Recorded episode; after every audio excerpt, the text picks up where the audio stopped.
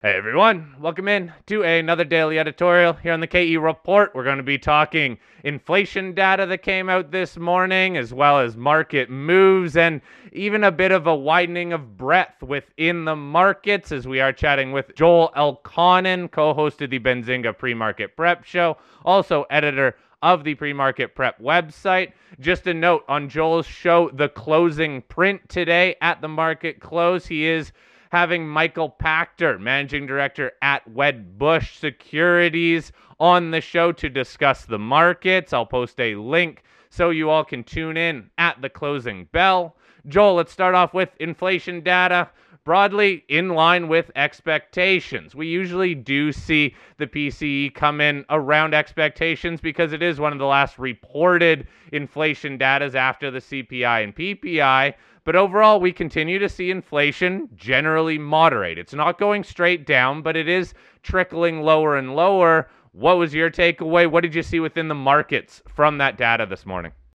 Uh, good afternoon, gentlemen, and uh, thanks for accommodating me, having me on a Thursday as opposed to Friday you know, Goldilocks market here. You know, we were sitting on some major weekly support this morning that has been tested basis the S&Ps here a couple times. Market a little nervousness over the PCE number, the preferred inflation gauge for the Fed, and it came in line. And uh, that's all the bulls needed. Uh, ripped the market higher. Uh, at one point, we were on the verge of a new all-time closing high. I think we got some Fed heads, uh, some speak that maybe took us off the high, but very constructive pattern here. People wanted to see the, uh, you know, the breadth widening in the market. You have Apple actually down on the day, losing a critical one 180 area and boom, picking up the slack with the small caps. So uh, the market wanted to hear something on the inflation front, uh, front after CPI and PPI put a little scare in us last month, but uh, still on track to get down to that 2%.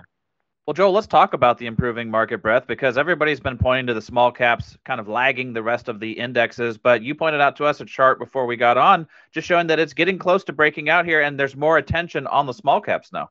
Yeah, I mean, what do you need? You need lower rates, right? These smaller companies, they have debt. The biotechs, they borrow money, and you know they they need they need lower rates uh, in order to accommodate their businesses. Uh, they have some uh, you know some of their loans locked in at lower rates, but anything that they're rolling over is coming at you know much higher levels, and it it it does you know it creates havoc on the balance sheet. So even though the TLT and the bonds have kind of just stalled here, you know they had pulled back uh, uh, from the recent highs. The TLT got the par pulled back to 92.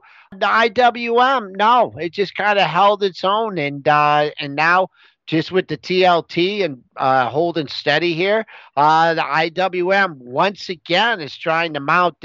My pure number is 203 for the IWM because that marks uh, the high, boy, way back in uh, at the end of 2021 down to that October low 203. That's halfway back.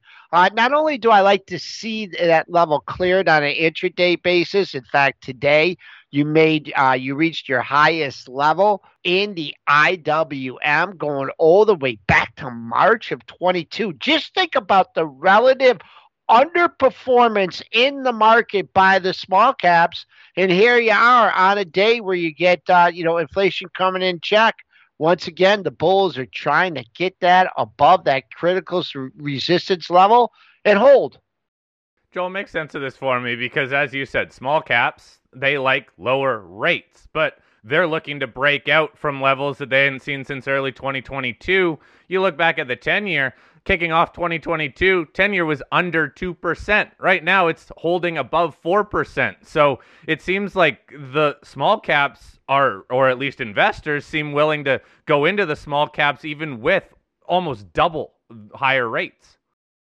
Yeah, I mean, I think that what you do is you have to look at things on a historical perspective. While people, and I won't say you guys are in grade school because I know you're older than that, but the you know the historical interest rates, you know, have been much higher. I mean, my first uh, mortgage on my house was in, you know, double digits. Okay. So, you know, throw, you know, just like in uh, ice skating or diving, you know, throw out the high, you know, throw out the low, and you got to figure out which is more, you know, which is normal. And 4%, 5%, that kind of environment, that is more from a historical norm is the lower end of rates. So you're having to do, and what investors are having to do is kind of, you know, readjust their expectations. If you're waiting for rates to go down to 2% before you invest in small caps, that may never happen again unless you know the economy just goes into a tank or you have a, a covid like situation so i think it's more not so much the expectations of rates going down but holding steady and not necessarily going any higher. Yeah, Joel, it's possible that the new normal is the old normal. The old normal was four to five percent rates, and now we're back to it, and maybe people are adjusting their game plan to the new normal being what it has been historically. Are there any other rate sensitive sectors that you think are being affected by these moves that you're noticing on your radar screen? Uh, I mean the banks, you know, you know, if you if you got loans out at two percent, you're paying five percent. That's uh, some arbitrage. It's not going to work too good for you. So these banks, I mean, there was a lot of worry about rates going higher, uh, affecting uh, some of the regional banks, and you know, this is not bad. I mean, you've had some uh, bad news on New York Community Bank that has not been able to get out of the gutter. But you know, the KRE, you know, uh, had a strong rebound in December. Had a little bit of a haircut, but now that's trying to rebuild the base. So you you know you're looking, you know, the banking sector. I mean, I'm looking at my J.P. Morgan. I bought that during the banking uh, crisis back last April. I'm holding on to it. I was thinking, well, you know, they might be the only bank around. So, so you look at that. Bank America, um, you know, is having a decent rally. That is just, you know, off its all times highs. Such a thick stock and a lot of dilution has gone on, but the, the banking sector for sure. And then, of course, you got to look, and we've talked about this before, you know, the, the biotechs, right? XBI had uh, some just explosive news, uh, you know, with uh, Viking Therapeutics coming out with their own version of a uh, weight loss drug. And uh, that's, you know, that's ex- excited the biotech market, who also depends. Now, that isn't, that's in the red today, huh? That's an interesting candle. Uh, but there, there's, uh, you know, a sector that's got benefits uh, from lower rates as well. Joel, it seems like there's a lot out there that is working within these markets, but even just looking at the broad averages, going back to the tail end of October when the S&P, all markets it seems like put in some lows back then, it's been a pretty persistent rise higher, whether it's been narrow breadth or wide breadth, and the corrections, man, the corrections have been 4 days at most and then just a move to new highs here. What do you take away from a chart like this where, again, the corrections have been shallow and very short? Yeah, because uh, there's a lot of money managers, they're underinvested and they are scrambling to put their money to work. And you're looking at, you know, what are you going to do? You're going to hop in here and buy NVIDIA at these levels, which, you know, stick with the stocks that got you there but I think you have a, you know, and me too. I mean, I was, you know, I was sitting on a lot of cash, feeling great at the end of October, right? Look at me, look how smart I am. I'm not fighting the Fed. And boom, November, December, January, February, eh, not looking so smart now, you know, at five, six percent, you know, return on your equity. So I just think it's just such an underneath demand in the market that these uh these dips are shallow. Now I will say, you know, that, you know, on a weekly basis, we were teetering. I mean, I, I have my, you know, my weekly levels and just basis the S&P futures from the price action that you had earlier in the week and then the price action that you had today. I mean, you got X marks the spot here at 50, 60. As long as the bulls can maintain the bid, make that the low for the week, distance itself a little bit. Of course, the path of least resistance is still higher in this market. Even if you do take out that level, I mean, I'm not looking for some, you know, cataclysmic, you know, decline of five or 10%. But when you look at these markets and you're looking for, you know, corrections or retreats or to buy the dip, you got to look at things, um, you know, incrementally. And I, you know, you don't never hear me talking about intraday charts uh, when I'm on with you guys. I do look them at a little bit uh, during the day, but man, you you know your your dailies lead to your weeklies, and your weeklies lead to your monthlies. One other thing, gentlemen, that I want to bring your attention to is uh, we are coming up on a quadruple uh, witch expiration, which will be early because the first Friday of the month starts tomorrow. So three weeks from today, you'll have an unwind, and a lot of times you can see some wild price action in the weeks leading up to the quad witch expiration, and then a lot of times you see, a, you know, a strong continuation of the trend or a sharp reversal uh, right now, looking at a sharp reversal, uh, boy, I don't know what uh, what would do that. You do have some CPI data coming out on March 12, uh, March 12th, so the CPI and the PPI on the 14th. But uh, right now, bulls fully in control of this market. Yeah, Joel, that's so true. The bulls are in control, and there's one other market that the bulls seem to be in control of, and that's the cryptoverse. So I've got to get you to weigh in on Bitcoin, Ethereum, the cryptos. What do you think there, Joel? Oh, I think I mean, oh, I, I have talked about uh, this with my wife, and oh, you know, over the years, and when you know it got up to like 60k, I'm like, I gotta get in, I gotta get in, and then you know went through the the correction and uh, did it. I mean, you know what? Supply, supply, uh, demand, and you right now uh, the, the uh, scenario of limited supply is ruling the roost. Uh, they're looking at this as an inflation. You know, they're looked at it as an inflation uh, alternative. Well, inflation's coming down, so uh, it's got a story. Anything else? Me saying anything besides that? Me knowing anything about you know the halving coming up? Or any of this other stuff, I'd be, you know, I'd be talking out of my league. So interestingly, I mean, people are talking about, you know, the levels that it's at.